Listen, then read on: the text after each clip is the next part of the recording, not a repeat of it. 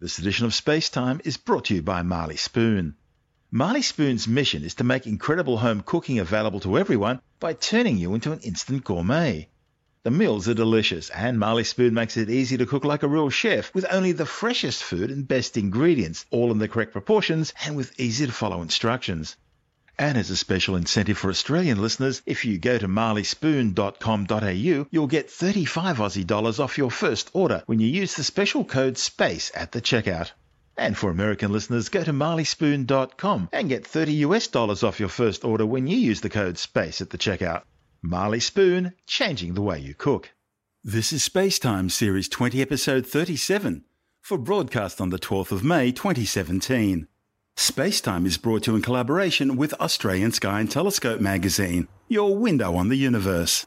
You can download Spacetime as a free twice weekly podcast just about everywhere, including iTunes, Stitcher, Pocket Casts, Bitesz.com, SoundCloud, YouTube, Audio Boom, direct from spacetimewithstuartgary.com, or from your favorite podcast download provider. Spacetime is also broadcast coast to coast across the United States on Science 360 Radio by the National Science Foundation in Washington, D.C., around the world through TuneIn Radio, and as in flight entertainment aboard Virgin Australia. Coming up on Spacetime, the brown dwarf reclassified as a planet, a link established between ancient impact events and long lived volcanic eruptions on Earth. And why do so many people still think the moon landings were a hoax? All that and more coming up on Space Time. Welcome to Space Time with Stuart Gary.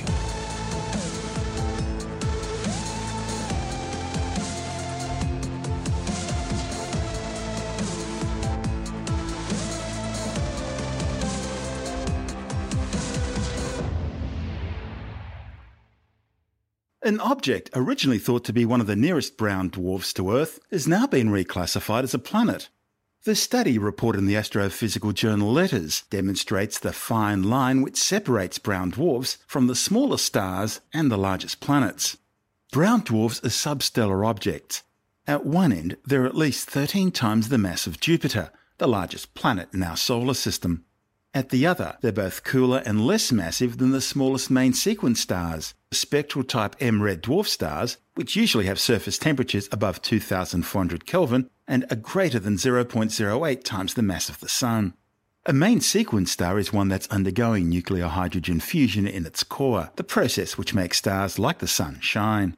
Unlike stars in the main sequence, brown dwarfs aren't massive enough to sustain nuclear fusion of hydrogen into helium in their core.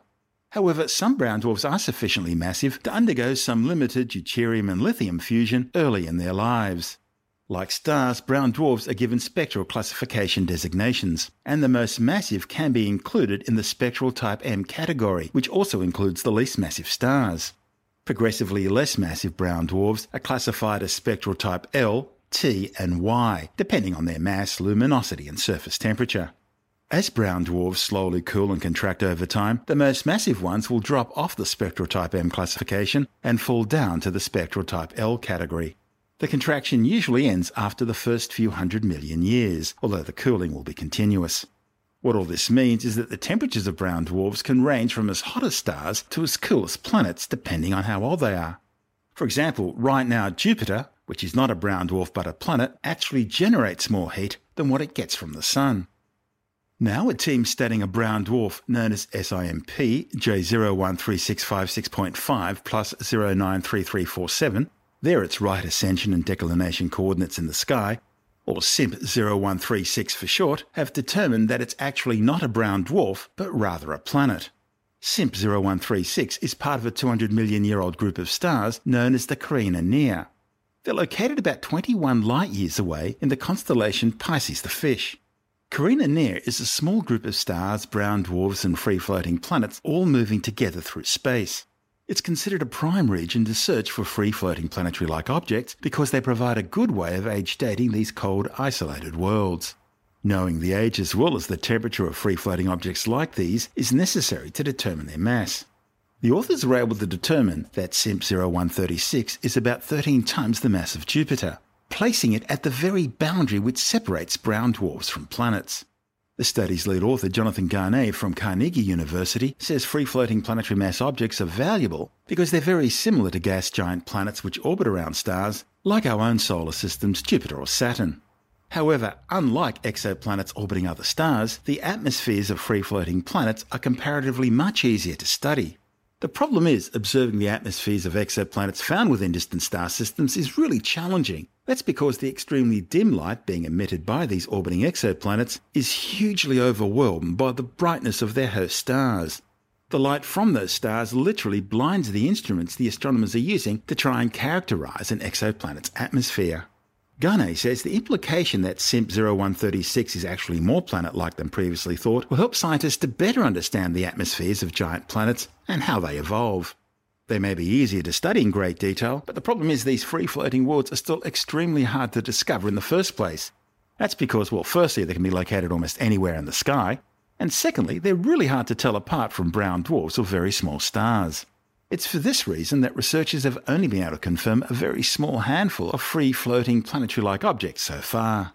This newest addition to the very select club of free floating planets is especially remarkable because the authors had already detected fast evolving weather patterns on the surface of SIMP 0136, back when they still thought it was a brown dwarf. And in a field where analysing exoplanetary atmospheres is of the utmost interest, having already seen evidence of weather patterns on an easier to observe free floating planet that exists away from the brightness of a host star is an exciting discovery. This is Space Time. I'm Stuart Gary. If you want more space time, check out our blog where you'll find all the stuff we couldn't fit in the show, as well as loads of images, news stories, videos, and junk on the web I find interesting, important, or amusing. Just go to spacetimewithstuartgary.tumblr.com. That's all one word and in lowercase, and that's Tumblr without the E. You can also follow us through at Stuart Gary on Twitter. And on Facebook, just go to www.facebook.com forward slash spacetime with Stuart Gary.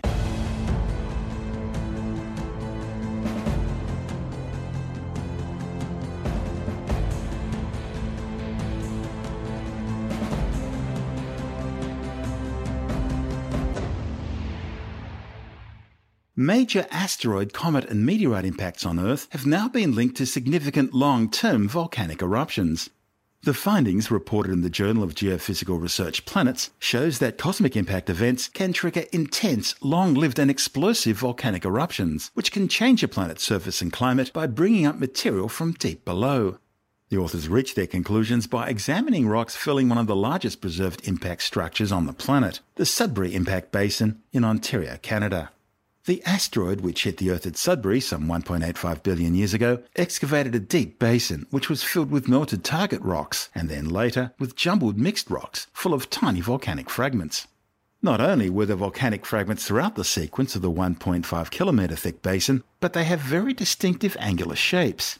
These shapes form when bubbles expand in molten rock and then catastrophically explode, a feature of violent eruptions involving water. In fact, exactly these sort of features are usually seen under the glaciers of Iceland.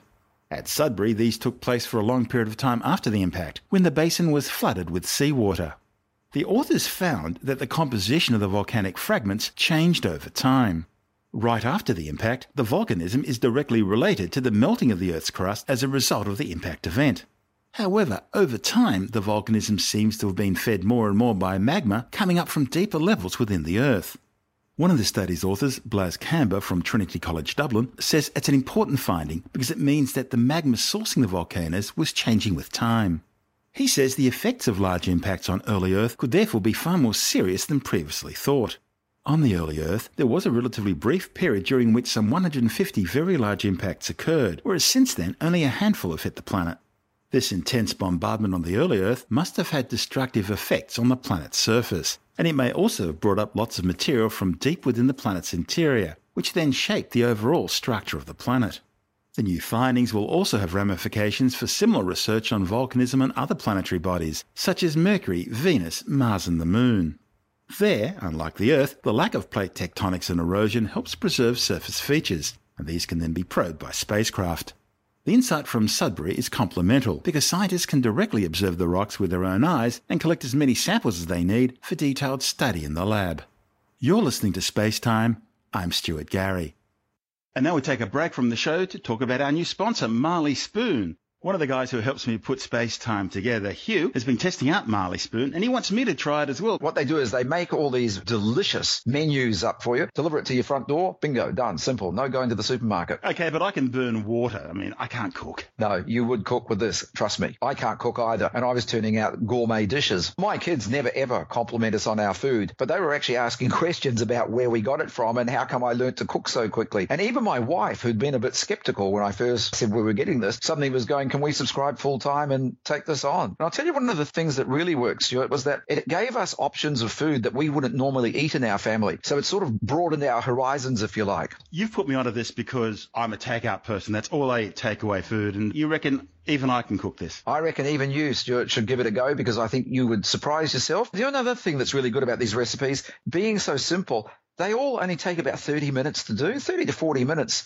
was tops. And that's when you're sitting there looking at the recipe cards going, step one, step two, step three. Oh, I need to check what step one was. But the recipe cards are so clearly laid out that you can't fail. You cannot go wrong. So you became an instant gourmet. What did you cook? They offer a real variety of foods on their menu. Now, I've got this week's menu open, for instance. Listen to this, Stuart. Your takeaway food's gone. You could be eating tonight crispy skin chicken with almond potatoes. We've got Japanese tofu and vegetables, perfect for the vegetarian. Beef enchilada bake with corn and beans. That, by the way, is a kid-friendly recipe. We've got chicken and vegetable noodle soup, chicken cacciatore with couscous. Just goes on and on. There's 16 dishes there on the menu every week, and they change every week. Now, Stuart, we've got a really special offer for our Spacetime fans. If you're living in Australia, head over to marleyspoon.com.au, and when you sign up and use the code SPACE on the checkout, you'll get $35 off your very first order. And for our North American listeners in the USA, if you go to marleyspoon.com, you can use space at the checkout as well and get $30 off your first order as well. So, Marley Spoon, changing the way you cook. And now, back to our show.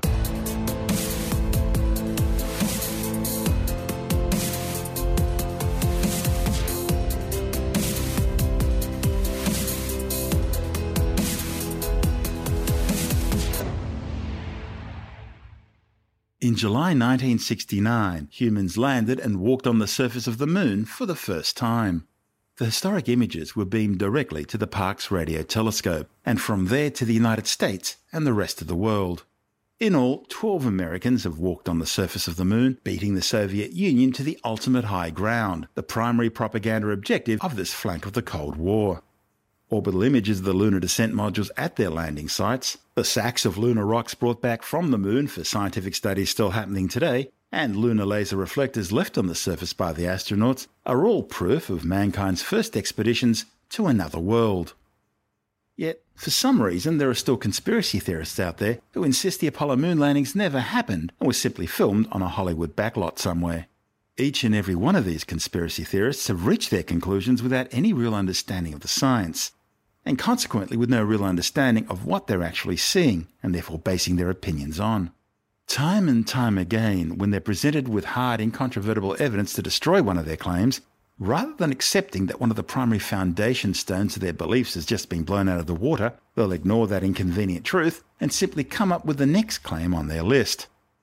It's a tried and tested method, first used in the 1960s by the tobacco industry to challenge the medical science that smoking causes cancer. The motto being, you don't have to prove it doesn't cause cancer, you just have to plant some doubt in the community. And of course, more recently, we've seen exactly the same tactics employed by the fossil fuel industry to challenge the science of climate change being caused by increases in atmospheric carbon dioxide levels as a direct result of human activity such as burning coal and oil. If you recall, originally the climate change denies argument was that there was no evidence to support the idea of climate change. After all, yesterday was cold, and there's snow predicted tomorrow. Then, as average global temperatures kept increasing, they were forced to change their mantra to, well, maybe climate change is happening, but it's all part of the natural cycle of climatic patterns, and it's not being caused by human activity through the burning of coal and oil to produce carbon dioxide. Once the charts showing the direct correlation between increases in carbon dioxide emissions and increases in global temperatures became impossible to refute, the climate change deniers moved to their current line of defence. Oh well, maybe climate change is real after all, and maybe anthropologic carbon dioxide emissions are to blame, but there's absolutely nothing we can do about it. And anyway, it's all too late. By the way, climate change deniers love the term anthropologic carbon dioxide emissions. That's because it doesn't sound like what it really means that people's increased use of fossil fuels is to blame. When it comes to conspiracy theories about the moon landings, there are countless claims, and you need an entire show to cover them all. But let's just rehash a few of the big ones. The most popular is the claim that the Stars and Stripes is seen waving in the non existent lunar wind. Now, there's no air on the moon, so that means it must have been filmed on Earth and a breeze caused the flag to flutter. The truth is, the flutter was created as the astronauts worked to erect the flag, and as a stiffening wire was adjusted, the flag appeared to wave. Another one of my favourites is the question of why there are no stars in the lunar sky. Well, the simple answer is that during the lunar daytime, light from the sun, as well as sunlight reflecting off the ground, washed out all the stars in the lunar sky, just as it does during daytime on Earth. Another great classic concerns the different shadow and lighting angles in lunar surface photographs, which apparently is clear evidence of studio lighting. The simple truth is, shadows on the moon are complicated by reflected light, uneven ground contours, wide angle lens distortions, the low angle of the sun, and lunar dust. The multiple light sources include the sun, earth light, that is sunlight reflected from the earth, sunlight reflected from the moon's surface, and sunlight reflected from the astronauts and the lunar module. Light from these sources is being scattered by lunar dust in multiple directions, including into shadows.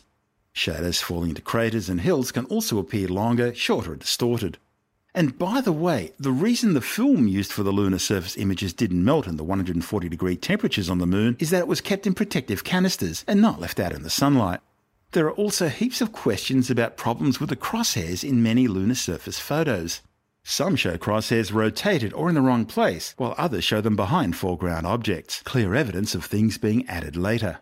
It turns out all the problems involving crosshairs are in reproduced or cropped images, and not in the originals. Then there are claims that some photos contain artifacts, like the two seemingly matching C's on a lunar rock on the ground, which are allegedly clear evidence of labels on studio props. But again, the so called C is not on the original image, in fact, it's been attributed to a curled up hair that appeared during photo reproduction. Claims that you would need moisture in the soil to leave footprints behind and the moon has no water also fails the test because the dust which makes up the top layer of the lunar soil is as fine as talcum powder. So it's easy to leave tracks and prints behind because there's no wind to blow them away, and they're held in place by the friction between these fine grains. Then there was the question of where was the crater caused by the lunar module's rocket motor during landing. Well, that fine dust we talked about was kicked up as other photos from the lunar surface show. But the subsurface soil beneath this fine dust is mostly densely packed rock, dense enough to prevent a crater from forming as a result of the LEM's rocket motors. Another common claim is that travelling through the Van Allen radiation belts to reach the moon should have been enough to kill the astronauts anyway. However, the truth is, unless you hover in the radiation belts for a significant period of time, that is hours or days, the radiation exposure wouldn't be enough to pose any long term threat to life. Then there's the question, after making it through the radiation belts, why weren't the crew and spacecraft pummeled by all the micrometeoroids floating around through space? Well, the truth is, while there are a lot of micrometeoroids, their density per cubic metre of space is extremely low, so the odds were always pretty good in the astronauts' favour of not getting hit. And just in case they were hit, both the spacecraft and the astronauts' spacesuits were all heavily shielded with things like Kevlar. So, the science to answer outstanding questions is there and it's easy to find, just so long as you stick with reputable sources. Remember the need for peer review where appropriate and avoid websites by know it alls who have got an angle to push or got their doctorates from bogus universities or out the back of cereal boxes. But why are some people so willing to believe in conspiracy theories in the first place? Eran Segev is the president of Australian Skeptics. This is not a skepticism question. This is a psychology question, obviously. The thing is, almost anything that happens in the world that seems a little bit um, out of the ordinary or, or, challenges people's views of the way things should be immediately uh, has a some kind of conspiracy theory attached to it. This could be things like the Kennedy assassination. People obviously didn't expect that to happen. It challenged a lot of people's view of the world. Uh, all the way down to Sandy Hook, the uh, the massacre of school children in Connecticut a few years ago. People prefer the world to be more structured, more orderly. They prefer it to follow the rules that they uh, feel comfortable with. And some people just feel uncomfortable with the situation. And some people go one step further and challenge the, the truth of something that happened. We see it around almost anything that's out of the ordinary. It is not unique to the moon uh, landing. And uh, and I really I can't explain it personally because for me it seems quite obvious uh, that we did land on the moon. It seems quite obvious that um, really there was one guy who killed um, JFK, and it seems to me quite reasonable that Al Qaeda crashed four planes in America in um, 2001. However, for some people, that's too much of a challenge. With the Al Qaeda thing, there are obviously anti-Semites out there who desperately want to believe that it was something else other than Al Qaeda doing that. With the moon landing, but there can't be some sort of a um, a racist reason behind that. There's got to be. My gut feeling is it's really just people trying to make money out of books and docos and things like that any way they can. And unfortunately, according to the polls, between six and twenty percent of Americans, twenty-eight percent of Russians believe the moon landings were faked, which it just beggars belief. The evidence is really quite outstanding that it occurred occurred, I mean, what, 400,000 people would have needed to have been in on the hoax? Well, there is actually a, a very interesting research, fairly recent research about conspiracy theories that shows using game theory and psychology, the uh, researchers have been able to show that past about 50 people, a conspiracy won't hold.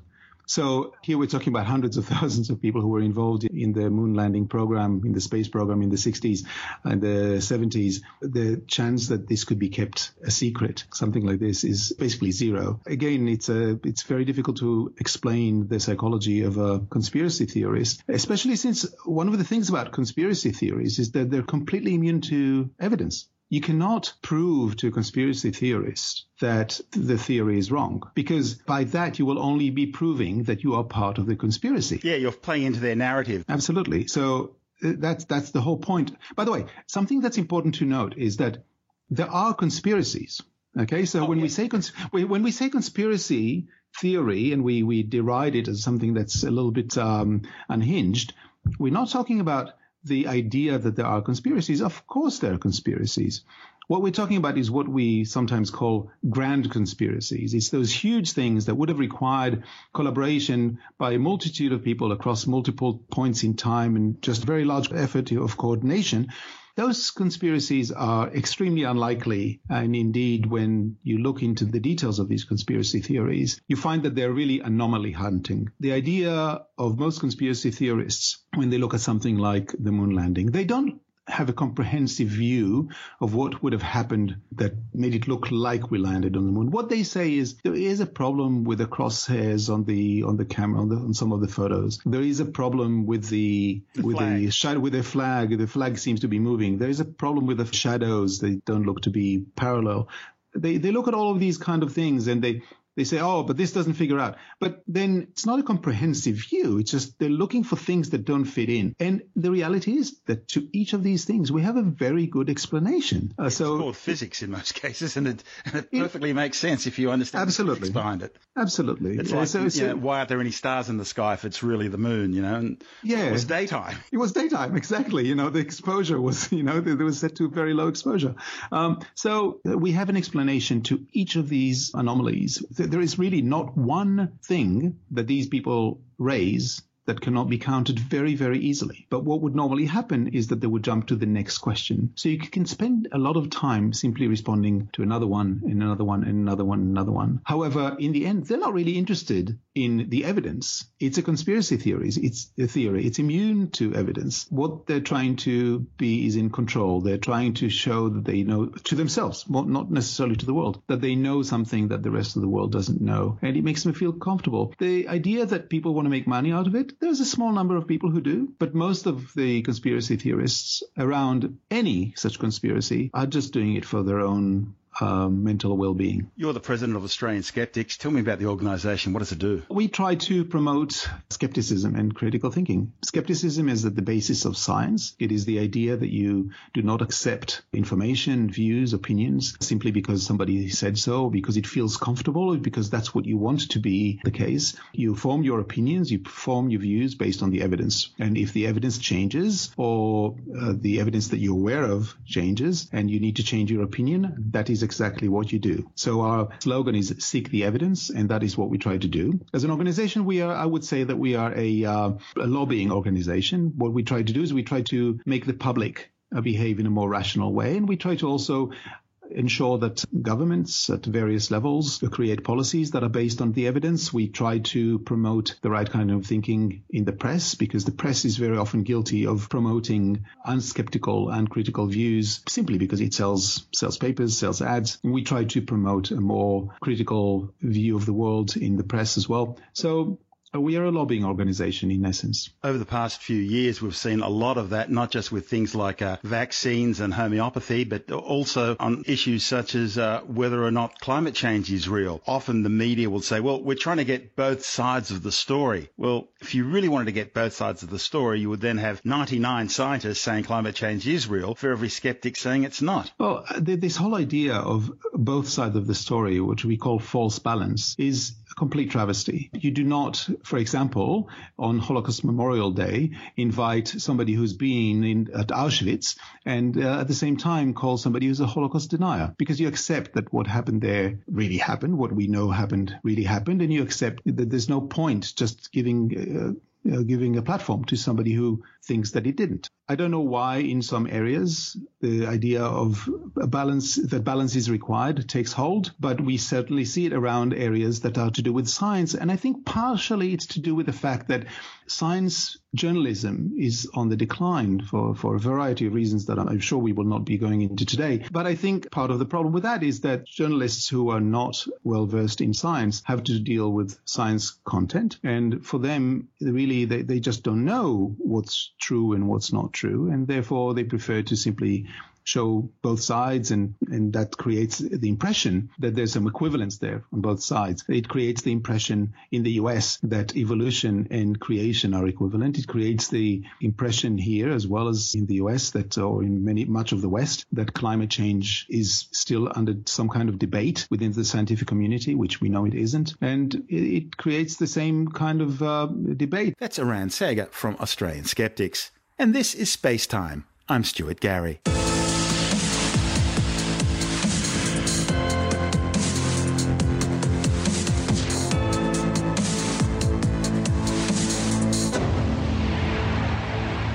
And that's the show for now. You can subscribe and download Space Time as a free twice weekly podcast through iTunes, Stitcher, Bitesz.com, Pocket Casts, SoundCloud, YouTube, Audio Boom, your favorite podcast download provider, or direct from spacetimewithstuartgary.com. The show's also broadcast coast to coast across the United States on Science 360 Radio by the National Science Foundation in Washington, D.C around the world on TuneIn Radio and as part of Virgin Australia's in flight entertainment. If you want more space time, check out our blog where you'll find all the stuff we couldn't fit in the show, as well as loads of images, news stories, videos, and junk on the web I find interesting, important, or amusing. Just go to spacetimewithstuartgary.tumblr.com. That's all one word and in lowercase, and that's Tumblr without the E. You can also follow us through at Stuart Gary on Twitter and on Facebook, just go to www.facebook.com forward slash spacetime with Stuart Gary.